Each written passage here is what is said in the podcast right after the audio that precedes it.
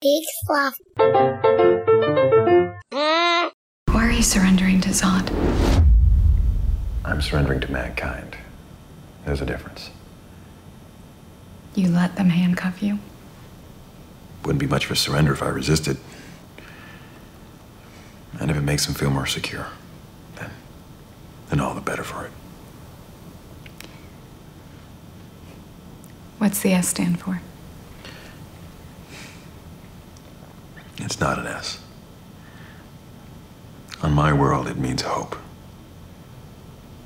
Well, here it's an S. How about...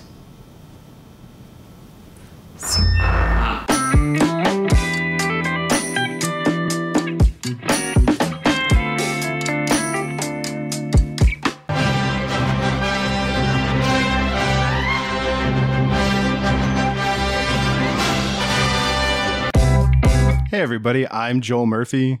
And I'm Andy McIntyre. And this is Silver Linings Playback, the podcast where we watch maligned movies and we find their silver lining. And as you might have known from the opening stinger, we are taking it back to superheroes again. We did back in, what was it, July? Sure. August, something like that. And if we're pretending time has any meaning, sure. It doesn't. Yeah. You know, because we know you've been raptly listening week in, week out, and not just stacking them up to listen all at once. But we looked at some maligned superhero movies, and shockingly, after doing 5, we didn't run out. There are more. There's 6. There are a lot more. There's at least 6. Yeah, so, there's at least. We'll see next week if we can get to 7. But not only are we doing maligned superhero movies, we are very specifically taking a portal to the Snyderverse, folks. Yeah. We are #release the Snyder Pods. So we are looking at all of these Zack Snyder DC Extended Universe movies.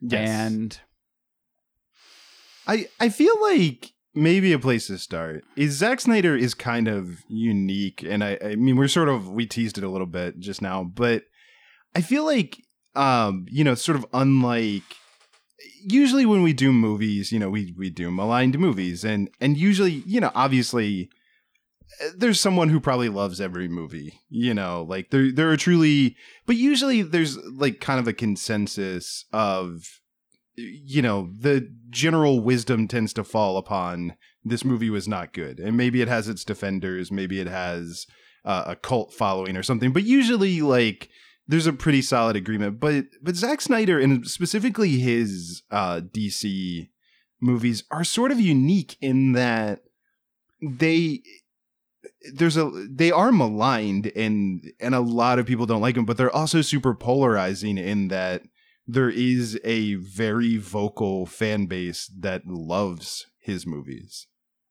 Yeah, I've always sort of contended that pretty much every piece of popular culture out there is someone's favorite thing and someone else's least favorite thing.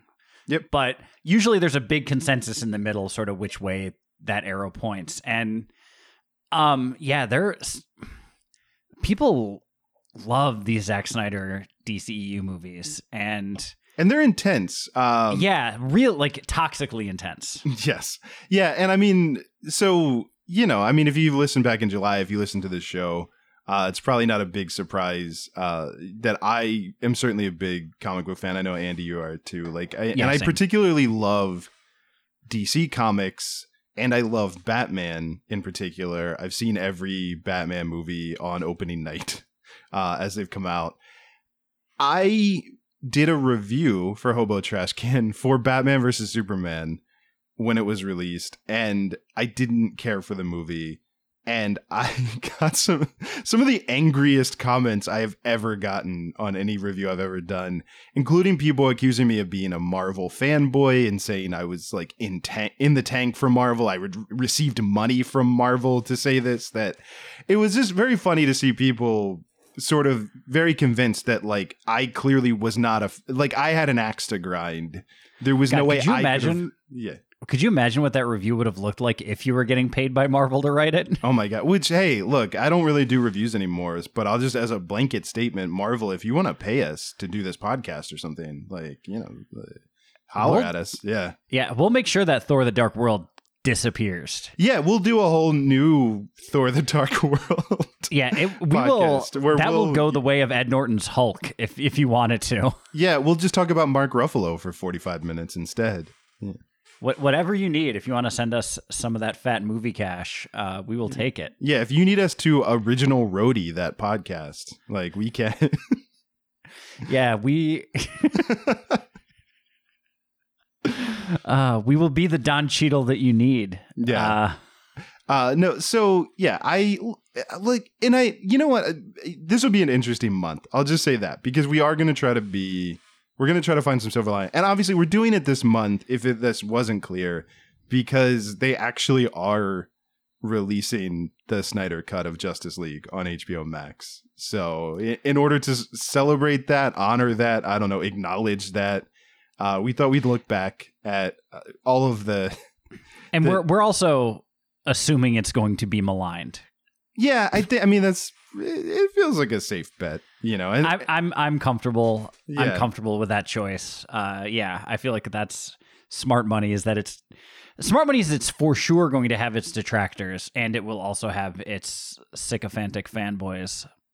Yes. Yeah. No. For sure. Like every comic book movie, but yeah. Could you imagine if like toxic fans use their power for good? No. Like what would happen? I can't either, but like if you could. No. That would be something. Nope. But yeah, we're going chronological with this one, folks. We are starting with Man of Steel. Yes. Yes, we are. Yeah. You know who definitely needed another origin story was Superman.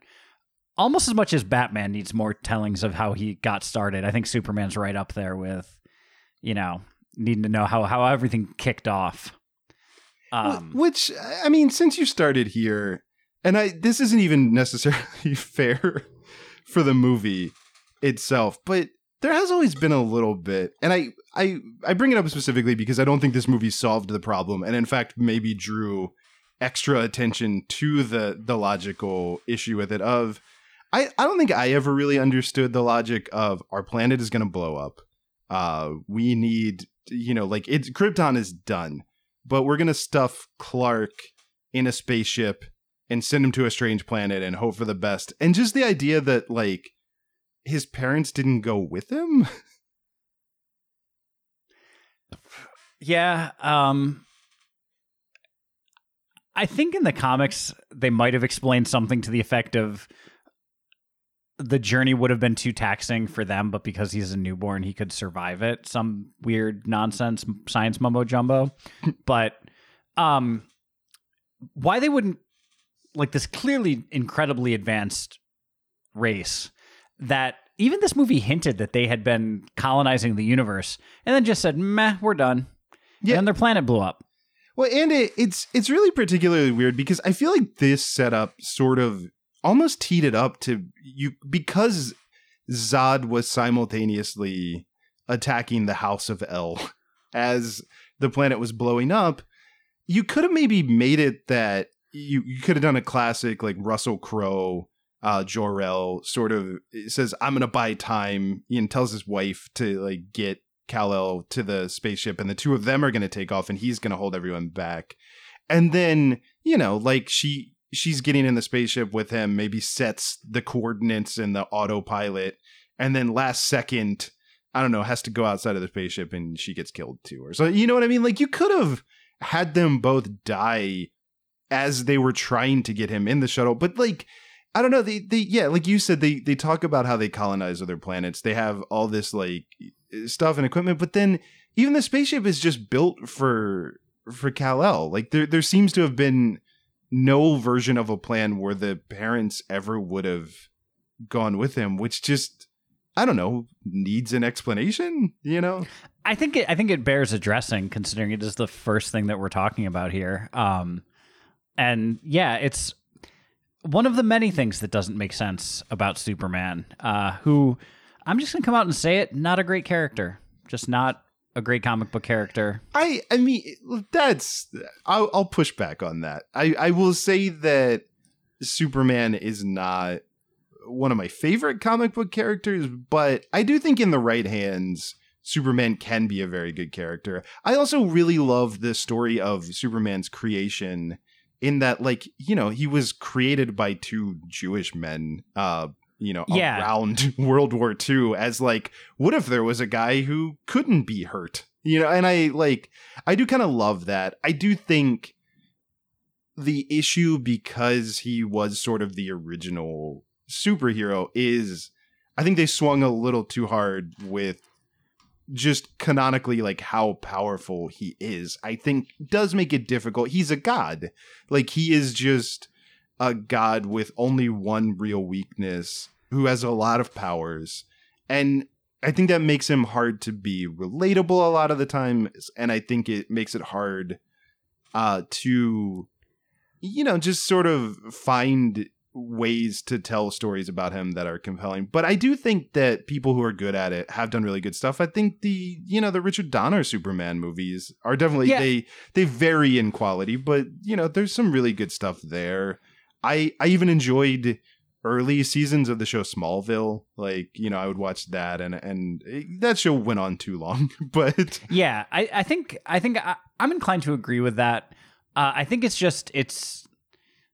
such a hard character to do well that so few people have done well with it. Yes. Is that probably a more accurate assessment? Yeah, that I would agree with. I think the interesting stuff with him, and I think maybe the people that I feel like have had the most success are people who kind of embrace the idea that he's not human and sort of write him as othered. And I've seen people talk about that like, unlike every other superhero, the costume, the identity that he's changing into, like, he's always Superman. He's pretending to be Clark Kent. Like, he puts on a suit to go to work and be us versus like, you know, most other superheroes are like, you know, Iron Man's putting on a suit, you know, Batman, I guess probably does like 50 push-ups or 500 push-ups. Why did I say 50? But, you know, he's probably doing push-ups and shouting at himself in the cave and slapping himself in the face to get ready to be Batman. But like, well, yeah. And the thing that makes Batman interesting is that he wishes he was the Bat all the time.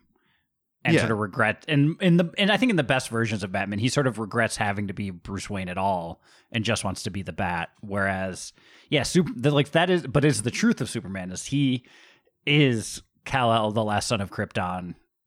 He puts on the Clark Kent costume to blend in.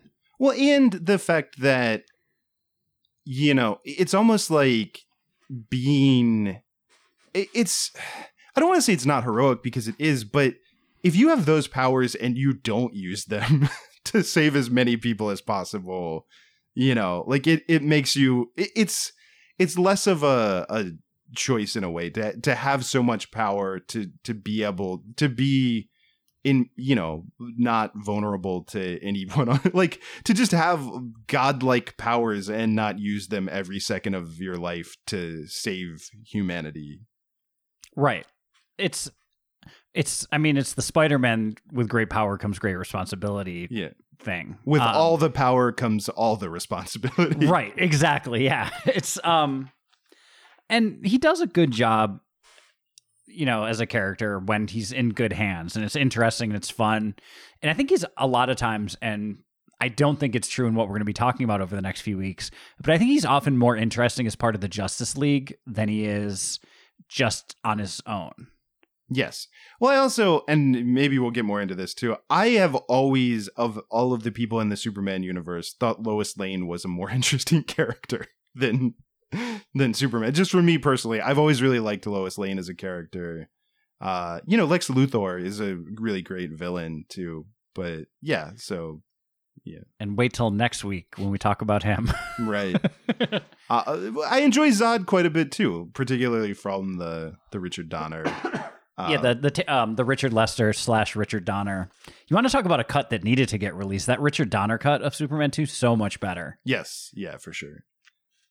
I grew up watching the Richard Lester cut and enjoyed it, and it was super fun. And I would even say, on a lot of levels, I think it's more interesting a movie than the original Superman the movie. Superman the movie is, you know, again, maybe we're digging a hole for our credibility, but yeah, I don't think the first Superman, there's a lot that I like about it, but that ending is not good. Like, it's got some issues. Yeah, and I don't know, like you said, Lex Luthor is a great character, and I think that Gene Hackman is a great actor. I think the way they chose to portray Lex Luthor, I didn't love in those movies. Yeah, it was. They went too comedic with him, and they didn't quite make him intimidating enough. Also, why didn't he have a bald head? I mean, he was wearing a wig the whole time, they reveal in the end, but... Yeah. And I think that, like, Gene Hackman could have absolutely done the menacing Lex Luthor, the kind of conniving, you know, ruthless... It's kind of like the Clancy Brown version in the DC animated universe. That's really great. Yeah, no, Clancy Brown is great. Yeah, for sure. But let's talk about Man of Steel. Let's get into why this movie is maligned. I do think this is related, and I think this maybe will put us on a point. This kind of hit me watching this, and it's something, you know, and maybe this is why people like Zack Snyder, but to me what stands out as a problem when doing a Superman movie, and just a problem with this movie as a whole, a problem with maybe Snyder's approach to the DCEU is this, which is, I think the best Superman stories, Superman is a very hopeful character. He is someone who perhaps has no reason to believe in humanity, and yet does, and always sort of wishes for the best for people, and believes the best in people, and gives people chances. And it really hit me watching this, how cynical this movie is. This movie, like Zack Snyder's version of Superman it's sad. I mean, you have his dad, you know, Jonathan Kent, his adopted dad, having this worldview. Again, I mean, you touched on Uncle Ben, you know. Jonathan Kent has always sort of been depicted as this, you know, mentor figure that, and so the idea, and there's been comics like Superman Red Sun, which have explored, like, what if someone besides the Kents found him? And the idea was always the right family found him, this really loving family. But this version of Jonathan Kent is like, you must hide yourself. You can never save anyone. And he even says, he's like, so I just should let people die? Yeah, you should. And it's like, what? Like, it's just a very bizarre take, and the whole movie spends this whole time. Well, and especially to the point that, oh, well, I'll let you finish, and then I'll go. No, I was just going to say, like, the whole movie is about Clark Kent sort of hiding who he is because he doesn't think the world will accept him. And then, you know, it's sort of like the movie sort of sides with his dad, and that then, well, you know, then bad people show up, and because he's there, try to kill everyone. Like, it just, I don't know, both like the characters in the movie are cynical, and the movie itself is just very cynical. And I'm sure we'll talk more about the fact that it capping off in the idea that Superman snaps a villain's neck in the end, like just straight up murders him. Yeah. And I half, okay, maybe 40% see the logic in that choice, but I think it was executed poorly. I think I see what, just reading some like reviews and some criticisms about it, I see what they were trying to do.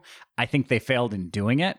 Well, I'm saying what they were trying to do or not, like, it's, I'm just saying you guys it's are again, going, it's not what Superman does. Yeah, it's a very cynical version of Superman. And then, you know, as we go further to next week, I think then, you know, Superman's the ray of light in the DCEU. So if he's this dark, to have a contrast between him and Batman has to be, you know, like even more cynical and dark. And it's just like basically Judge Dredd. Yeah. Like, yeah, some cross between Rorschach and Judge Dredd, essentially. Like, what a ray of hope that would be. No, the other thing I was saying is like the scene where Jonathan Kent dies, and like, you could argue that it wouldn't have taken someone with Superman's power set to save Jonathan Kent in that scenario. I think you could argue that both Clark's biological father and his adopted father both just pieced out and raising him. Like, both just could have lived and went, I'd rather not. Yeah, it's so dumb. It's so dumb the way that he dies. So dumb. It's so dumb. Well, one, it's dumb because it's ultimately meaningless in a world where it takes Lois Lane 5 seconds to figure out that Clark Kent is Superman. It seems like everyone kind of just knows it in Smallville anyway. So at that point, you've already had him save people on the bus. You know, he's already sort of been outed. So a group of people would have seen him save his dad. They probably already knew anyway. Instead, they probably went, how come the guy with all the superpowers didn't go save his dad? Right. It makes him even more of an asshole to do all that. Yeah, I think a recurring theme through these next few weeks is just going to be a fundamental misunderstanding of the characters that they're putting on screen. Well, and it's that thing where, you know, Zack Snyder rose to prominence in the comic book. Well, that's not true, because 300 was a comic book. But so he did 300 first, but then, you know, his big project after that was Watchmen. And Watchmen is Alan Moore's cynical take on superheroes. And, you know, there is a character in that universe that is this version of Superman, pretty much. Like, you know, right. Manhattan is pretty much just, you know, a Superman that does not care about humanity. And Rorschach is kind of a Batman that is that dark, you know? I mean, so I think that was the approach he was coming in, was like treating the, you know, the main roster of DC characters as the Watchmen versions of them.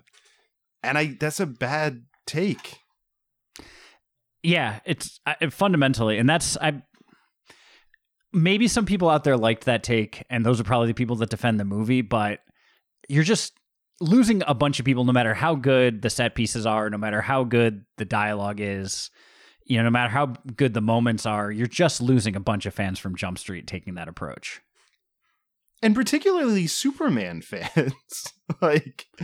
You and I don't have as much invested in Superman, but if you really do love the character, and I do know people who love the character who had that reaction of just like, you know, I don't understand why this Superman is so angry and so cynical, you know? Right. Like, I would guarantee probably the most common superhero tattoo is the Superman S. Yeah. Just, you know, something I would say 1 in every 3 professional athletes has tattooed somewhere on their body. Shaquille O'Neal, like 8 times, you know, and just, he's, you know, this symbol of being the best of the best of the best, being literally superhuman, like in every sense of the word. And is also always standing up for what's right, you know, truth, justice, and the American way.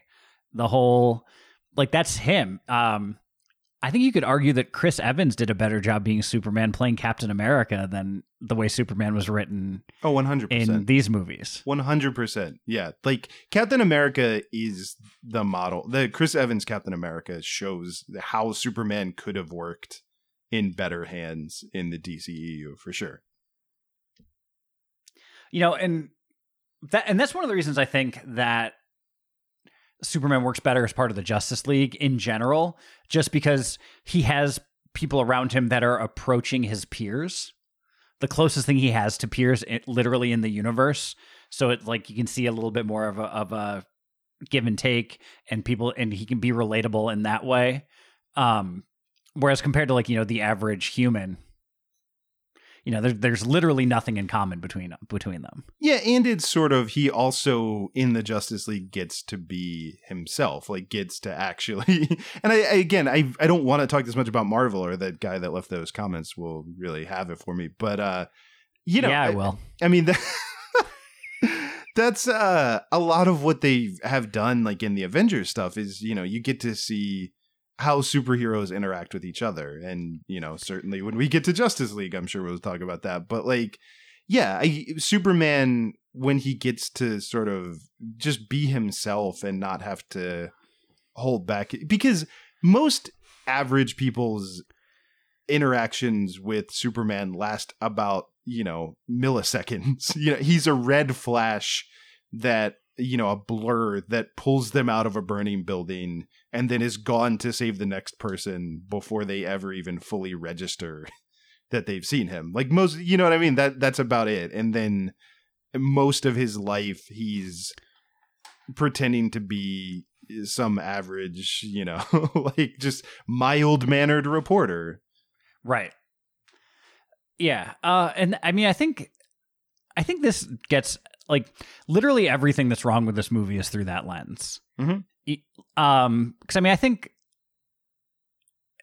yeah, I think there's some weird choices and some weird inconsistencies. Like, why was Jor-El on the ship in the ice that was there for thousands of years?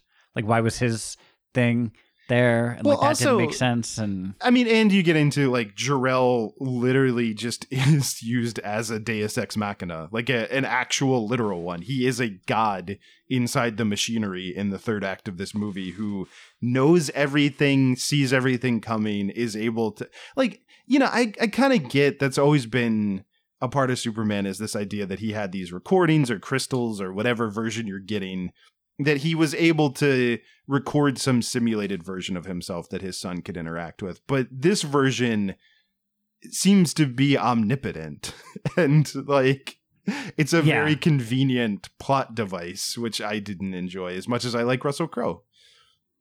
And he is enjoyable. And yeah. And just like some of the internal logic of the movie outside of just misunderstanding Superman's, like the level of destruction is absurd even for a superhero movie. Well, again, and I think that gets to the cynicism, but yeah, the fact that, and it's weird because they almost just have to, they end up addressing it in subsequent movies because I think they have to, they, you know, pretty much half of Metropolis is leveled by the end of this movie. Not to mention Smallville before that. Right. Yeah, like the amount of destruction that is unleashed by this attack, you know, is catastrophic. Yeah, in a way. And I mean, especially like sort of the bigger superhero movies, like all the Avengers movies feature catastrophic events. You know, even the first one with the Battle of New York. But even then, like, nowhere near the amount of damage done to Metropolis in Man of Steel. And it's to the point that, like, granted, you have to take a huge leap in terms of suspension of disbelief for superhero movies in general. But I don't know, a hallmark of good writing is that you obey the rules that you set out for yourself.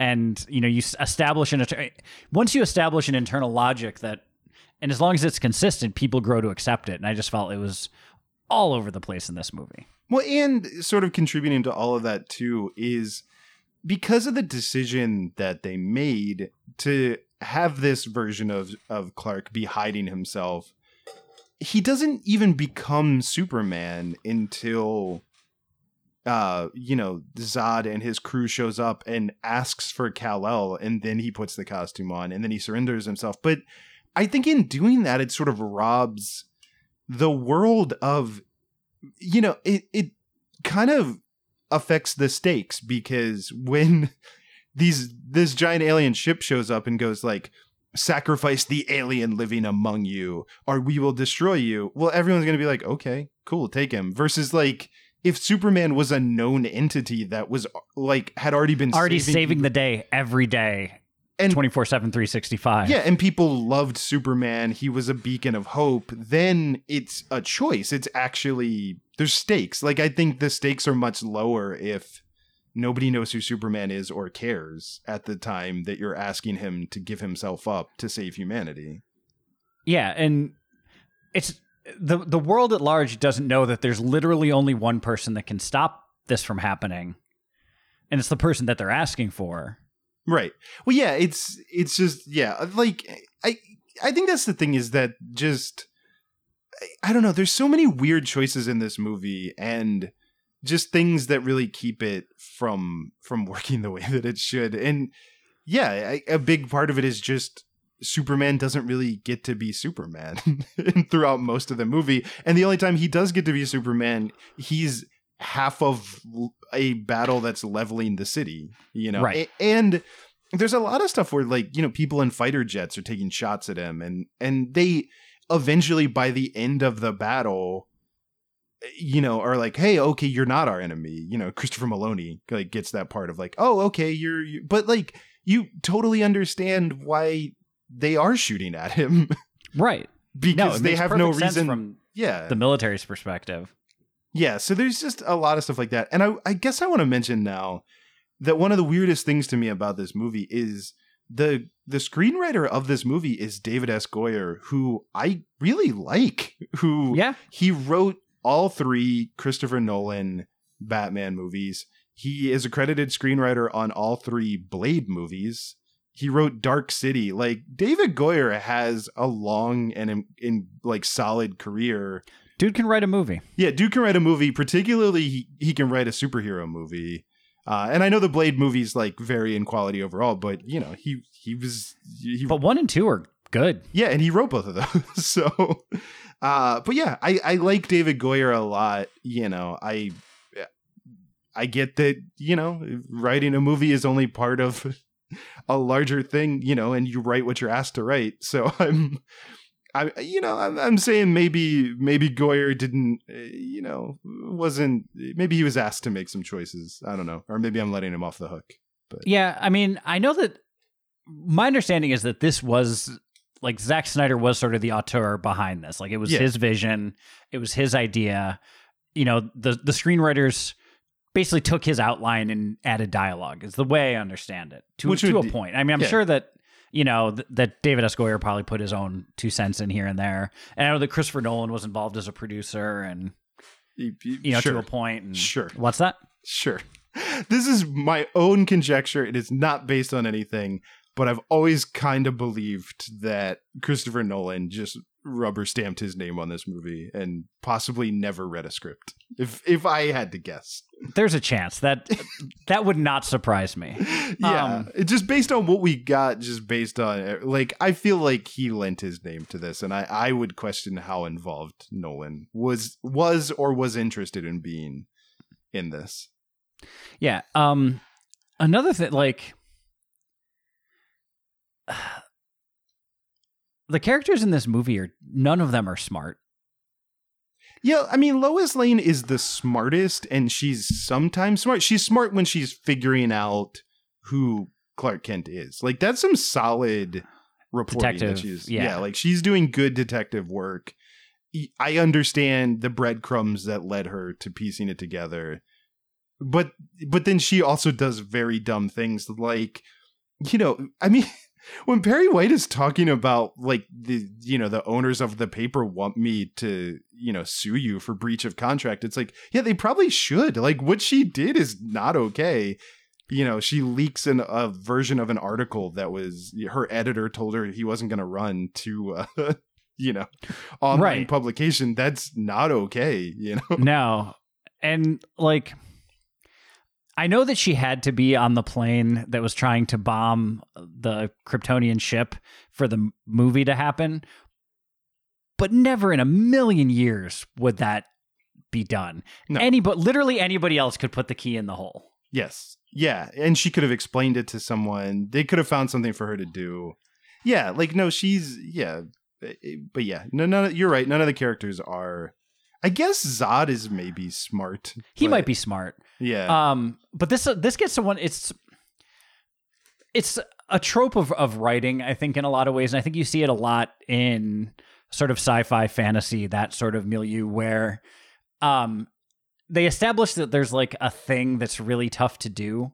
But then as soon as one person does it, everybody can do it easily.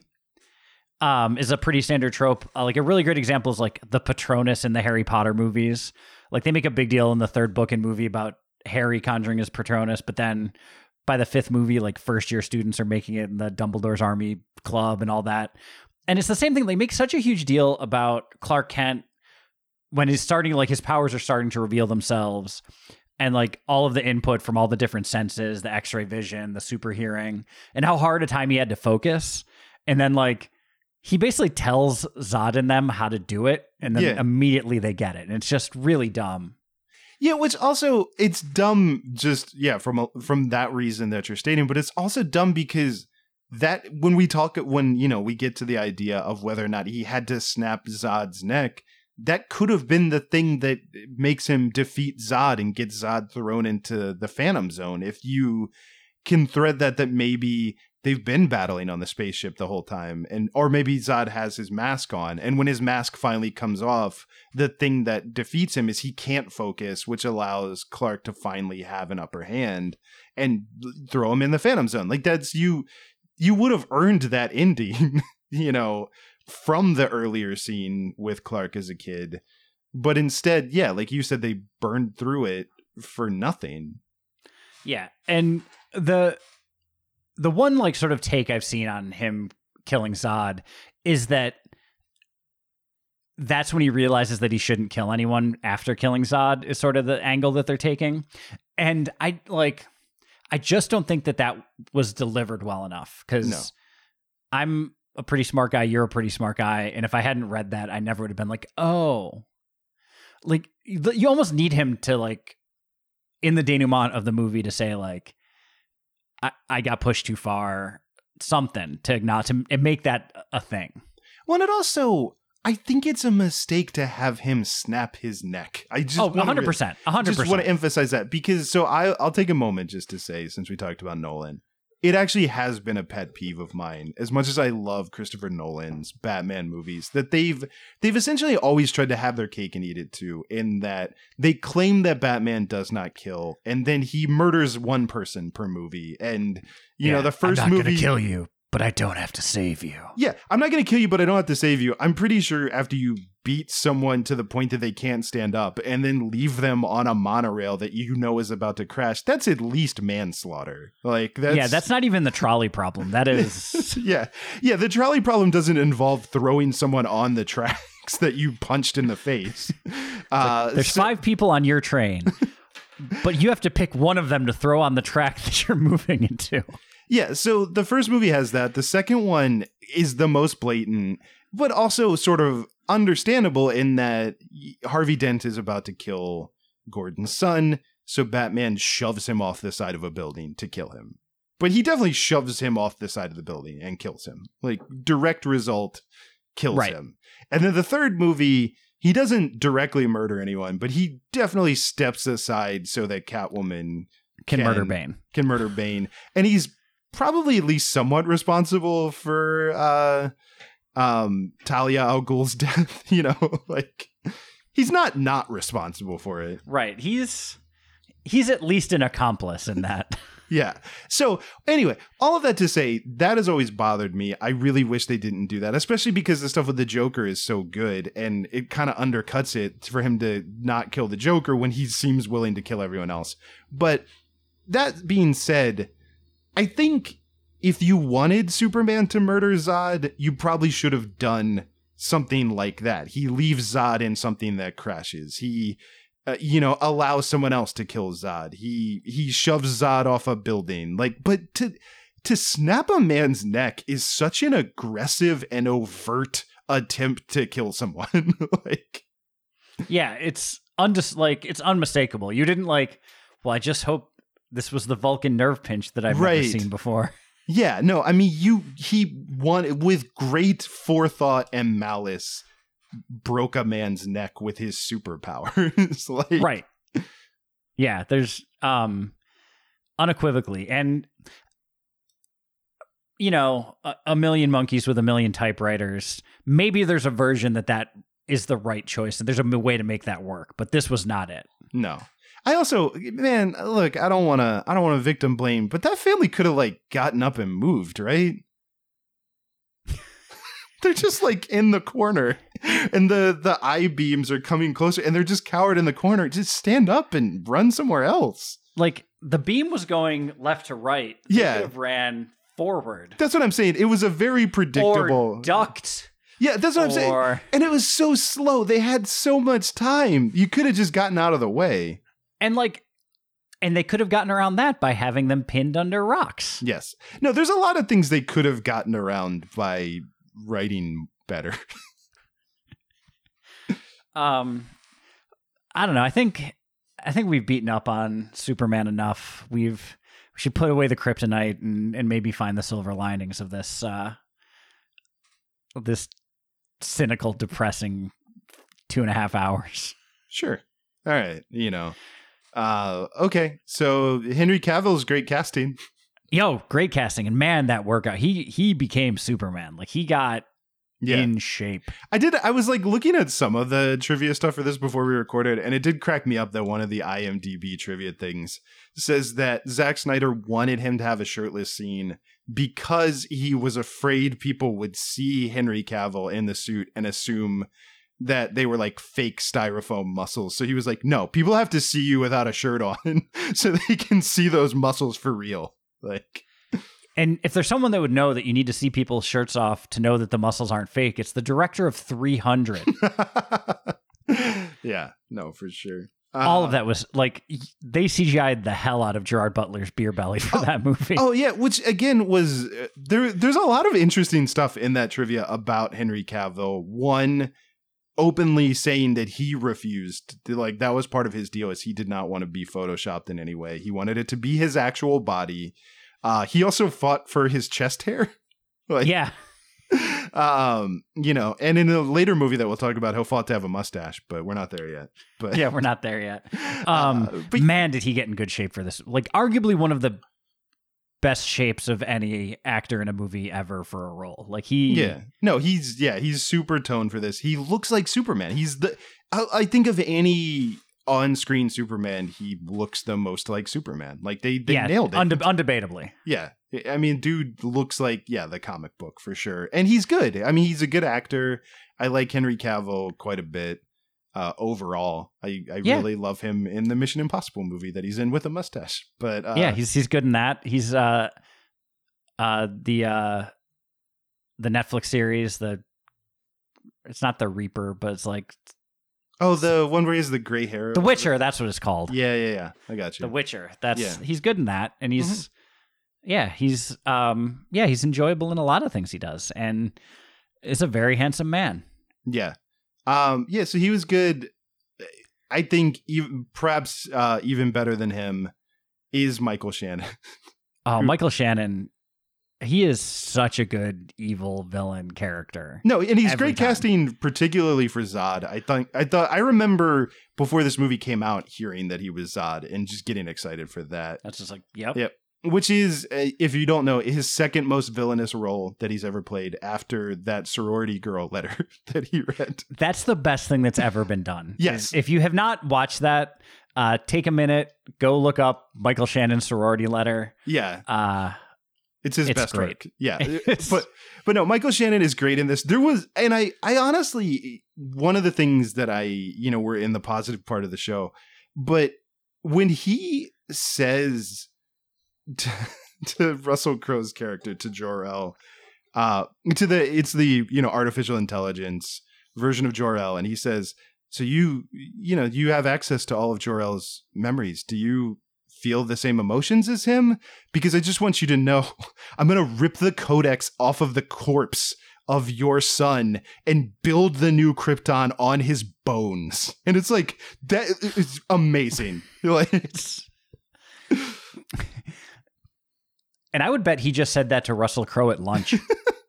But yeah, I tee that up too to say that, like, once we got to that version of Zod, I kind of almost wish that every other plan of his had failed, like in Act 1. And we had more of a movie of just, he's not going to be able to build new Krypton. So he's just going to plan B, which is to destroy everything in, Superman's life. Because once he just became a mustache twirling version of Zod, the movie was the better for it. Yeah, it's one of the reasons I think that Zod's not a great part 1 villain. No. No. Zod's, because they spend so much time, this movie did it, and sort of, there's been a problem in the past as well, but like they spend so much time making you understand, well, he was a general and this is what he believed in, like giving him the backstory, and the backstory's good, you want a nuanced villain, but Zod is always the best. When he's saying kneel before Zod, when he just, all he wants is submission. Like, just, he's not three-dimensional. He just wants to conquer everyone in front of him. That is unequivocally the best version of Zod. Yeah, and we got a lot of that because Michael Shannon is just a beast. But like I said, I honestly wish it had started sooner. I wish... Yeah, oh no, 100%. Yeah. I feel bad because I do not know how to pronounce her name. She's a German actress. But I did really enjoy Feora, like... I don't know how to say either the character name or her name, but it's ANTJETRAUE. And she's the sort of female Kryptonian actress in this movie that, has probably the most, she's besides Kal-El and Zod, has for sure the most dialogue of any other Kryptonian character that isn't Russell Crowe. But she's just the one that she's like beating down Christopher Maloney. She gets to tell Superman that, because he's so weak and he cares about all these humans, that she's going to defeat him by killing all of them, like, which is one of the most fun things about Zod in the original movie too. Like, once they realize that, of like, oh, you care if we hurt these people. So she gets a lot of that really fun stuff, and I think she does it really well. Like, I enjoyed that character quite a bit. Feora Ul is the character's name, and then Antje Traue is thank you how you say it. Yeah, I did not I just see it written. Sorry, yeah. It's Antje Traue. Yeah, I just knew I was gonna butcher it, but yeah, she's really great in the movie. I think I got to give a shout out to Larry Fishburne as Perry White. Mm-hmm. I think he crushed it. I like that he played him as if it was Ed Bradley. I think that was a cool choice. Yeah, he gets a lot out of... He's not given much to do, but he gets a lot of mileage out of the little bit that he has. Yeah. I think you'd be upset if we didn't mention Amy Adams. I love Amy Adams. Yeah, I know that you maybe were less enamored with her performance. Like, and I think she's strange casting for Lois Lane. She's not really how I envision Lois Lane from the comics, who feels more like... I was actually thinking about this when I was watching, like, Colby Smulders would have been great casting for Lois Lane. Yeah, right? That would be really good casting. As Lois Lane tends to be more assertive and brash than this Amy Adams version in this movie. Like, and which is always what I liked about Lois Lane, that she sort of has she canonically was, is raised by this, general and very much exists in a boys club type world, and just has that Colby Smulders type unflinching, just confidence and brashness and, ability. And there's this bit of jaded world weariness and yes. Yeah. Something to chip on their shoulder, something to prove. And yeah, I mean, I think Amy Adams can do all that. I think she's a fantastic actress and, Yeah, but that's not what she's doing in this movie. So she both doesn't really look like Lois Lane does in the comics and is playing another type of character that I think Amy Adams does really well, but a more like reserved, softer character, I guess.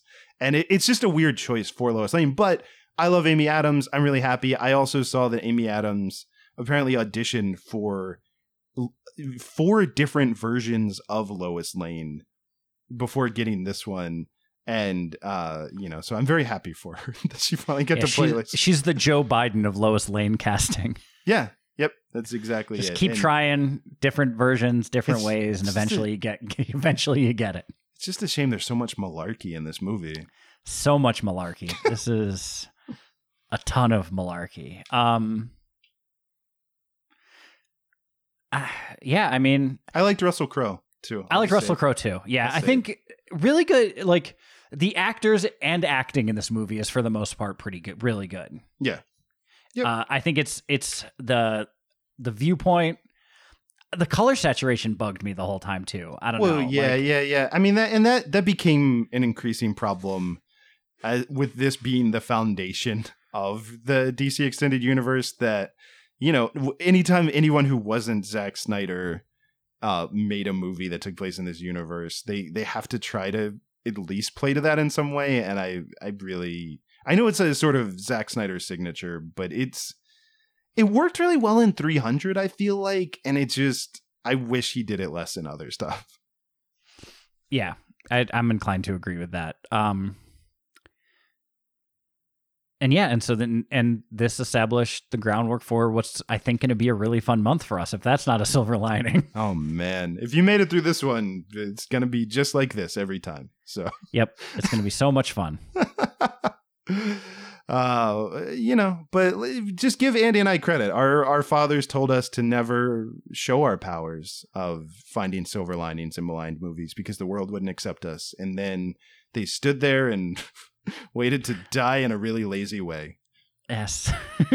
They stood there at the diner after watching a movie and said, wow, you do have really good takes. Never mind. Anyway, Anyway, I got to get something out of the truck while this hurricane passes. Puts their hand out and tells us to stop.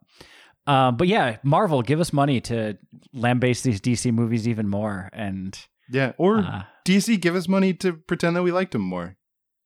Someone just give us money. Holler at your boys. Yeah, I don't feel strongly either way. I'll take it as long as it spends. I'll take anyone's money. Yeah, we're for sale. Just put that out there. Silver Linings Playback is a production of HoboTrashCan.com. If you enjoyed the show, please rate or review it on Apple Podcasts. Hear more great shows on the Peak Sloth Podcast Network, like this one. How many times has this happened to you? I just want to listen to a podcast. I can't choose from all these complicated structures and setups. You want to listen, not think. That's why there's Hobo Radio. You'll feel like the smartest guy in the room, in a room by yourself. This doesn't take any intellectual thinking at all.